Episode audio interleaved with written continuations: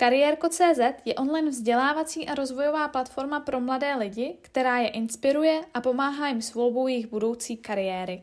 Dalším hostem je Lenka Drahozalová, a to sociální pracovnice v Centru pro integraci cizinců. Lenko, já vás tady vítám, krásný den. Dobrý den, děkuji za pozvání.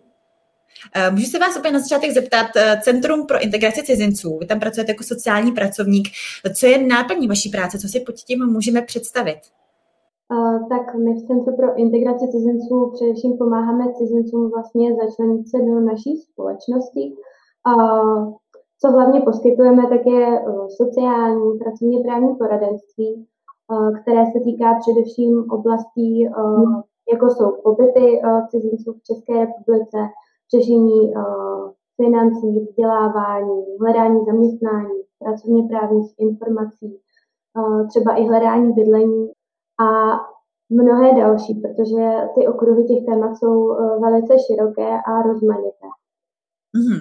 Široké a rozmanité, jak můžeme říci, jak vypadá konkrétně ta vaše pozice, ta vaše práce, jak vypadá třeba váš den? Můj den v práci, no a nedá se úplně říct, že by každý den v práci byl stejný, protože ta práce je velice rozmanitá a ten každý den, není to stereotyp, každý den je úplně jiný. Ale takový ideální den v práci uh, měl by vypadat tak, že mám na objednané klienty, připravuji se na ty jednotlivé konzultace s nimi, průběžně dělám záznamy z těch konzultací a, a zpracovávám nějaké administrativní věci.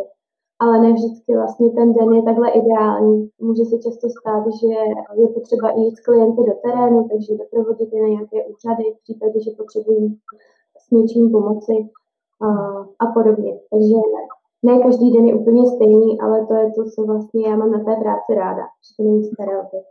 Cizinci, cizí jazyk, jak moc ho potřebujete ke své práci?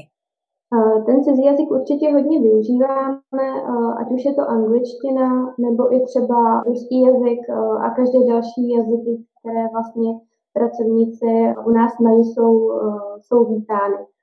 Takže s tím jazykem určitě pracujeme. V případě, že přijdou nějaký klienti, kteří vlastně uh, mluví třeba větnamsky nebo mongolsky, tak využíváme i vlastně externích tlumočníků, kteří nám jako zajišťují tu komunikaci mezi klienty a námi. Je sociální pracovník práce, která vás naplňuje, která vás baví? Uh, já si myslím, že určitě. Uh, protože vlastně um, už jenom ten pocit, že někomu můžeme pomoct uh, a to, jak ty klienti pak vlastně na to reagují, na to, že jsme jim pomohli a oni jsou, oni jsou hrozně za to strašně jako rádi, jsou vděční a ten pocit, který pak vlastně člověk má, protože někomu pomohl, tak to je něco nepodstatného a ta práce mě určitě baví a naplňuje. Důvodem, proč jsem se ptala na to, proč vás to baví, já o vás vím, že vám je 620. Někdo v 26 ještě vůbec neví, co bude dělat na to, aby už měl práci, která ho baví. Lenko, můžete nám říci, jak vypadá ta vaše cesta, kterou střední školu jste se třeba vybírala, jestli už to bylo hned zaměření na právě sociálního pracovníka, nebo jestli jste se také hledala? Uh, taky já, když jsem se vybírala střední školu, tak jsem vlastně vůbec, vůbec jsem neměla představu o tom, co budu v budoucnu dělat. Uh, takže jsem si vybrala obchodní akademii, obor ekonomické liceum, Možná i právě proto, že na to šlo spoustu mých spolužáků a mně to přišlo uh, asi jako dobrá volba, uh, když jsem byla v té deváté třídě. Ale zpětně, zpětně bych to asi udělala všechno jinak. Uh, následně pak vlastně, když jsem tu střední školu uh, dokončila, tak uh, jsem vůbec neměla představu, co bych chtěla do budoucna dělat. Ale věděla jsem, že vlastně tímhle tím směrem se ubírat nechci, uh, že tu ekonomiku studovat nechci. Takže jsem si dala rok pauzu a šla jsem na maturitní studium roční, vlastně studium anglického jazyka se zaměřením na společenské vědy, díky čemuž vlastně jsem se dostala postupně k té sociální práci. Chtěla jste potom dál třeba studovat e, vysokou školu, nebo už ten rok vám pomohl k tomu, abyste si uvědomila, co vás baví? Já jsem vlastně za ten uh, rok zjistila, že studovat tu vysokou školu určitě chci. Uh, po té střední škole jsem si tím nebyla úplně jistá, ale tím, že jsem šla na to roční pomaturitní studium, tak uh, jsem věděla, že určitě chci dál pokračovat. Uh, začalo mě to i víc bavit, uh, ta škola, takže jsem i následně pokračovala a jsem za to ráda. Mm-hmm. Vy jste pokračovala, pokud se tady nemýlím, tak na vyšší odbornou. A mm. už o vás vím, že díky vyšší odborné jste se nadchla a to díky praxe. Uh, můžete mi říct, proč jste si vybrala vyšší odbornou a ne třeba hnedka vysokou školu a jak ta praxe je pro vás důležitá, nebo byla pro vás důležitá, abyste v 26 pracovala na pozici, která vás naplňuje? Uh, jo, tak uh, já když jsem se vybírala vlastně tu školu, já jsem se hlásila i na vysoké školy, i právě na ty vyšší odborné školy, ale uh, ta praxe mě zaujala na tom uh, nejvíc proto, protože uh, já sama jsem se ještě úplně nebyla jistá tím oborem. Když jsem se na ten obor hlásila, nevěděla jsem, co přesně to obnáší. Uh, a vlastně díky těm praxím jsme se mohli kusit pracovat v těch různých službách sociálních a vyzkoušet si, na jakou cílovou skupinu se zaměříme, s kým budeme chtít pracovat. Takže to pro mě bylo určitě přínosem a našla jsem si tak vlastně přímo tu cílovou skupinu, které jsem se chtěla do budoucna věnovat. Hmm. Je potřeba k práci sociálního pracovníka tedy vysoká škola? Uh, určitě uh, ta podmínka uh, v zákoně o sociálních službách je mít minimálně vyšší odborné vzdělání, anebo pak vysokou školu, takže hmm. určitě ano. A vy jste dál tedy šla studovat, nebo vám stačí ta vyšší odborná? Mně by stačila ta vyšší odborná škola, ale pro jistotu jsem si ještě dodělala vlastně bakalářské studium, takže jsem ještě pokračovala znova na vysokou školu, kde jsem si toho bakaláře dodělala. Mm-hmm. A pokud se podíváte, že jste prošla obchodku, pomaturitní studium, vyšší odbornou, bakalářské, eh, kdyby teď na nás se díval nebo poslouchal student, který by chtěl být sociální pracovník, poradila byste mu takhle jít tu delší cestu, aby měl ten čas, nebo byste mu už rovnou řekla, tady existuje nějaká škola, je pro tebe eh, vhodná, já jsem se na to musela přijít sama, je nějaká rada pro budoucího sociálního pracovníka? Tak určitě, když bude ta možnost si tu cestu trochu zkrátit, tak já bych to teď možná tak udělala, že bych šla tou kratší cestou a možná bych i zanechala to po maturit, ten rok maturitního studia, ale je pravda, že jelikož jsem tu dobu nevěděla, tak ta další cesta pro mě byla mnohem, mnohem lepší. Mhm. Ale pokud teda někdo už vlastně na té střední škole ví, že by se chtěl vydat tímto směrem, tak určitě doporučuji jít na tu vysokou školu, případně uh, ty praxe se dají vždycky uh, dodělat při škole, anebo třeba prostřednictvím uh, zapojení se do nějakého programu dobrovolníků a pomáhat v těch určitých službách jako dobrovolník. Lenko, se zastavím u té praxe. Je třeba nějaká možnost u vás praxe, stáže, jak, se, jak nahlédnout, jak se podívat na to, jak v praxi vlastně vypadá ta práce sociálního pracovníka? Určitě my vlastně nabízíme studentům eh, možnost eh, chodit k nám na praxe, je vždycky potřeba se předem domluvit, ale uh, určitě se na tom dá dohodnout. Můžou být například i u nějakých náslechů, třeba konzultací, ale je to vždycky vše v té domluvě. Případně, kdyby měl někdo třeba zájem i o to dobrovolnictví, tak je i možnost se u nás zapojit jako dobrovolník a pomáhat našim klientům vlastně v přímé práci, eh, třeba s češtinou nebo v rámci doučování. Mm-hmm. Jaké je poslání vaší organizace? Jaké je vaše poslání v práci? Uh, tak to poslání vlastně uh, my pomáháme cizincům stát se našimi spoluobčany, uh, pomáháme jim ve všech uh, vlastně jejich životních situacích, uh, pomáháme jim s učením se, kurz, učením se češtiny, českého jazyka, takže nabízíme kurzy češtiny, a myslím si, že jsme jen takovými uh, průvodci vlastně na té cestě zabydlet se tady v té České republice a naučit se, jak jak to tady chodí. Vy jste se ve svém profesním životě hledala. Když se na to podíváte zpětně, sociální pracovník, co by měl nebo naopak neměl mít, jaké jsou předpoklady na to stát se dobrým sociálním pracovníkem? Jo, já asi úplně nechci říkat, co, co by uh, kdo měl nebo neměl mít, aby si pak eh, vlastně studenti nemysleli, že když zrovna tady, tady tu vlastnost nemají, takže by eh, nemohli být sociálními pracovníky. Já si myslím, že si k tomu každý dojde ve svém životě sám, nebo každý ví, jestli to v něm, eh, v něm je, jestli rád komunikuje s lidmi, jestli rád naslouchá lidem a, a jestli vlastně ta práce by byla vůbec pro něj. Takže pokud, pokud je někdo, kdo rád lidmi pracuje, umí naslouchat, rád pomáhá, tak si myslím, že ta práce pro něj určitě je. Sociální pracovník, existují nějaká úskalí, s kterými se musíte, ne třeba každodenně, třeba každodenně, ale s kterými se musíte vyrovnat? Určitě těch úskalí uh, v té sociální práce je mnoho. Přece jenom vlastně se pracuje s lidmi, takže kolikrát se může stát, že i ta práce s těmi klienty, která je třeba dlouhodobá, může přijít i vníveč, takže může tam pak nastat pocit nějakého zklamání, nebo nějaké zbytečné snahy, což může v těch nejzaších případech vést třeba dlouhodobě až k vyhoření toho sociálního pracovníka, který vlastně už není motivovaný pro to dělat tu svoji práci a přijde mu to třeba i zbytečné, už, už to nevidí jakoby žádný, žádný potenciál. Já si ale myslím, že se tomu dá uh, rozhodně nějak předejít. Ten sociální pracovník by měl být uh, je hodně optimistický v tomhle snažit se, uh, snažit se úplně nedělat všechnu tu práci právě za ty klienty, aby předcházet těmhle zklamání, které, které ho můžou vlastně potkat. Uh, snažit se, aby ty klienti pracovali hlavně sami. Teď nechci, aby to vypadalo úplně růžově, že Lenka v 26 ví, nebo respektive už pracuje má svoji vysněnou práci. Ono to totiž není vaše první práce. Nicméně my jsme se dlouze bavili o praxi. Můžete nám říci, jak si eh, mladá dívka najde práci a třeba jak je tam začleněna ta praxe, jak vám to pomohlo?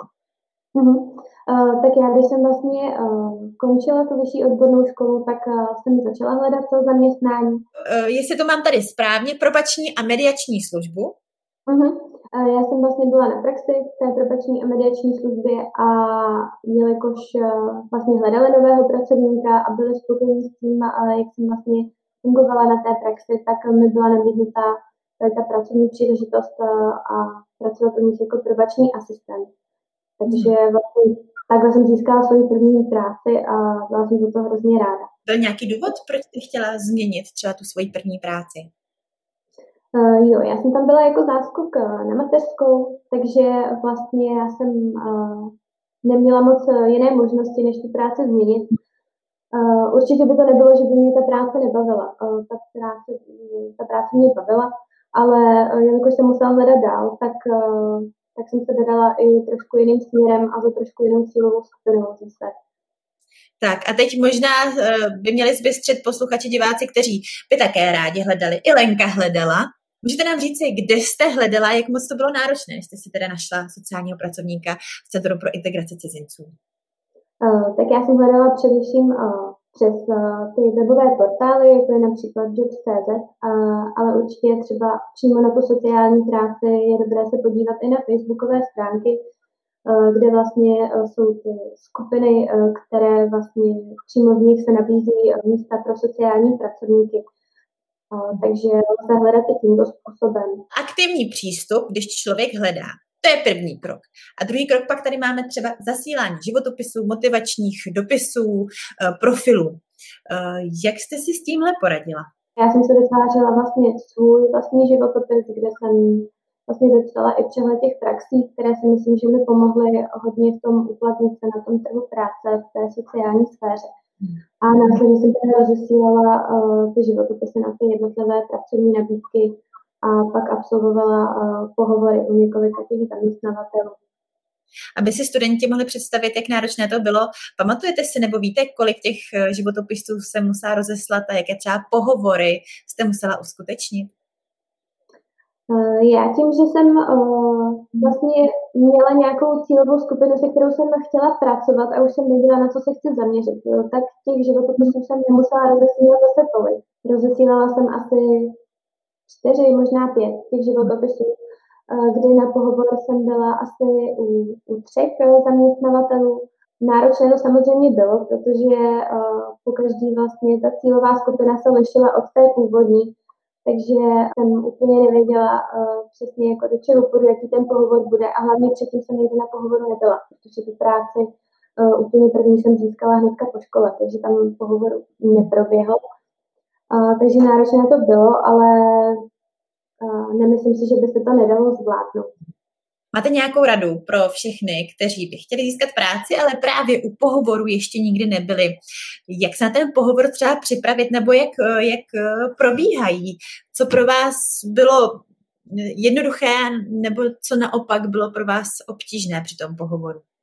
Tak na ty pohovory se určitě dá dneska připravit online, protože na internetových stránkách na YouTube jsou, je spoustu návodů, jak vlastně ty pohovory probíhají. U té sociální práce jsou ty pohovory zaměřené především asi, asi na to, jakou má člověk praxi.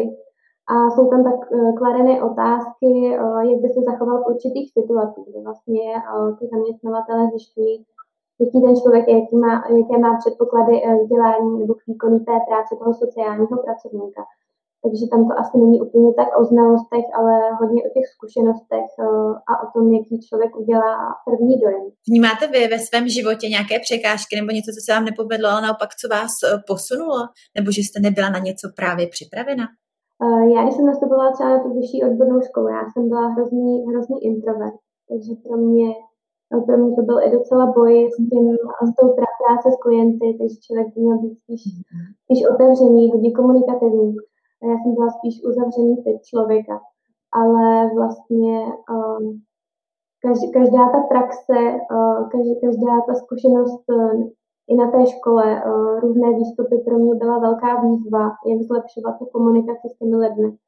Uh, a nakonec se mi to povedlo. Takže i když, i když to byla velice, velice slabá moje, moje slabá stránka, tak uh, jsem vlastně dokázala nějak uh, se v tom zlepšit a snažím se zlepšovat pořád. Takže vlastně i introvert může být eh, sociální pracovník.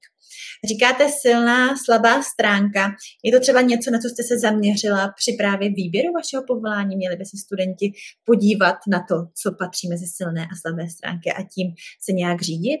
Uh, určitě je dobré o těch silných a slabých stránkách vědět. Uh, vědět, na čem je třeba v budoucnu pracovat a co je třeba zlepšovat ale určitě to neznamená právě to, že když má někdo nějakou slabou stránku, že není možnost ji zlepšit eh, a že kvůli tomu třeba nemůže dělat tu práci, kterou, kterou se nesměl a kterou by dělal rád. Eh, my jsme se o těch silných a slabých stránkách určitě bavili eh, na škole, ale teda spíš až na té, na té vyšší odborné škole, kdy jsme vlastně probírali tyhle ty věci, aby i my sami jsme věděli, čem je potřeba se zlepšit při té práci s těmi klienty. Určitě uh, jsou na to i nějaké kurzy pro sociální pracovníky, uh, které připravují na pra- přímou práci s klienty, takže uh, když někdo třeba neví, tak, uh, tak je dobré buď jít na nějaký kurz, ale nebo si udělat i třeba nějaký test uh, zase na internetu, protože těch testů na silné a slabé stránky je spoustu, takže dá se to ověřit i takto.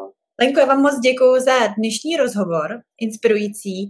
Eh, klobouk dolů 26 najít eh, vysněnou práci je velice zajímavé a právě inspirující pro naše studenty. Lenko, děkuji moc. Taky děkuji, mějte se nashledanou. Kariérko.cz je online vzdělávací a rozvojová platforma pro mladé lidi, která je inspiruje a pomáhá jim s volbou jejich budoucí kariéry. Tento rozhovor vznikl díky podpoře společnosti Škoda Auto. Za její důvěru jim velmi děkujeme.